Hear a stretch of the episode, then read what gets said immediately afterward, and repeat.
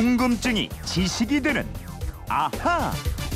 네, 주간 아하 시간입니다. 지난 한 주 동안 풀어드린 궁금증과 그 핵심 내용들 김초롱 아나운서와 다시 한번 정리를 해보겠습니다. 어서 오세요. 안녕하세요. 지난 월요일에는 우리 국민의 성씨가 모두 몇, 몇 개인가 이거 알려드렸는데 예. 엄청 많았어요.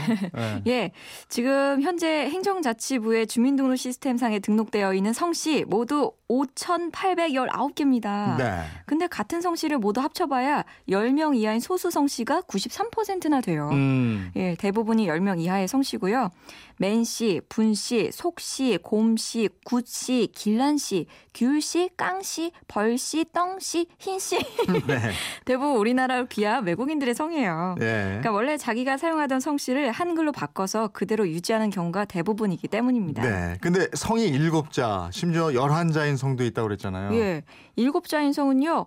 김, 내가, 우리 됨을 이게 성이었고요. 네. 가장 긴 성씨가 11글자인데 프라이 인드로테 쭈젠덴이었고요. 음. 그 다음이 또 열자는 알렉산더 클라이브 대한이라는 성이었습니다. 네. 이분들은 뭐 성이 특이한 거지만 대한민국 국민들인 거예요. 네. 맞습니다. 네. 화요일에는 여권 얘기해드렸는데 우리나라 대한민국 여권의 파워 지수가 아주 높다 이런 말씀도 드렸죠. 예, 이게 국력이 강할수록 국민들의 여행이 제한받거나 금지당하는 나라 숫자가 적은데요. 비자 없이 무비자로 입국할 수 있는 나라가 몇 개나 되는가? 이걸 조사했더니 1위 그룹이 미국하고 영국이고 우리나라, 프랑스, 독일이랑 함께 2위 그룹에 속해 있어요. 네. 비자 없이 145개 국가를 방문할 수 있습니다. 음, 우리가 2위 국가고 일본이 4위 그룹이라고 그러셨잖아요. 예. 그러니까 우리나라 여권만 있으면 일본 여권보다도 더 많은 나라에서 무비자로 입국 심사장을 통과할 수 있다. 이렇게 되는 예, 거잖아요. 그렇습니다. 그리고 신용 불량자도 여권 발급을 받을 수 있느냐라고 물어보셨는데요. 네.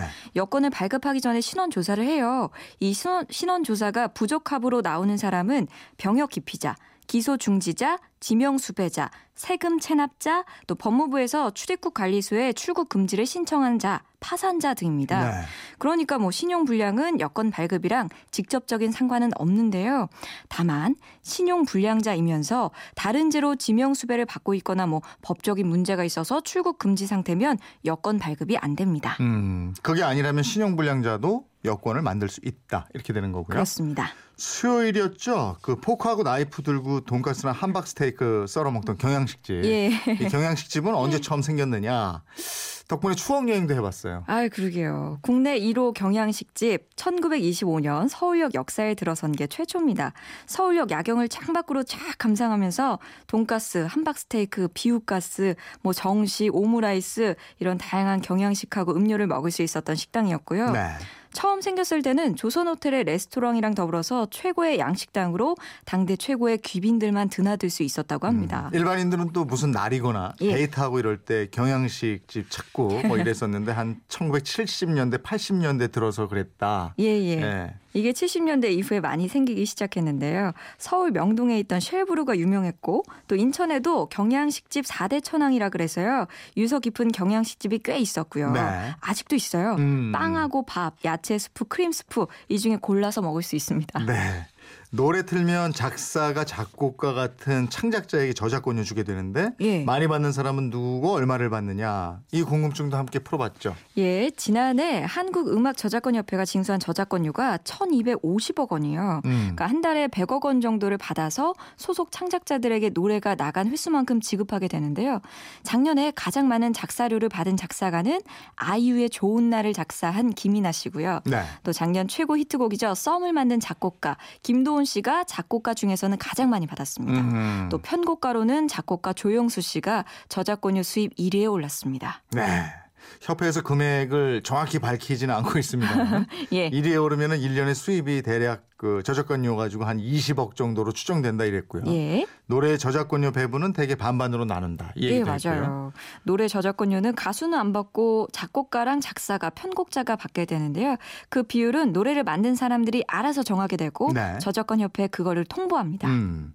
금요일에는 서울에 있는 삼각산 왜 북한산으로 불리게 됐는가? 그 유래 한번 찾아봤죠. 예, 북한산에는 백운대, 인수봉, 만경대, 높이 800m대 이 세 봉우리가 모여 있어서 고려 시대부터 삼각산으로 불러왔는데요. 네.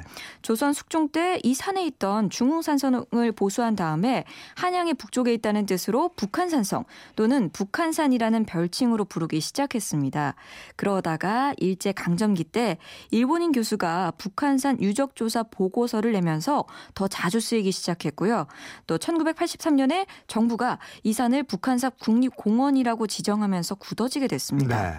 그런데 이 삼각산이 있는 서울 강북구에는 삼각산 제 이름 찾기 운동을 벌이고 있고요. 네. 삼각산으로 동 이름도 만들고 학교 이름도 쓰고 있습니다. 네. 요거는 좀 생각을 좀 해봐야 되겠다 이런 얘기도 나눈 기억이에요. 예, 맞아요. 북한산을 일제 때 일본이 붙였다면 그 전에 우리 이름이 삼각산으로 엄연히 있었다면 예. 생각을 좀 해봐야 될 부분이구나 맞습니다. 싶습니다. 예, 이번 주에도 새로 알게 된 내용들이 참 많았는데 주말판 아하 김초롱 아나운서였습니다. 고맙습니다. 고맙습니다.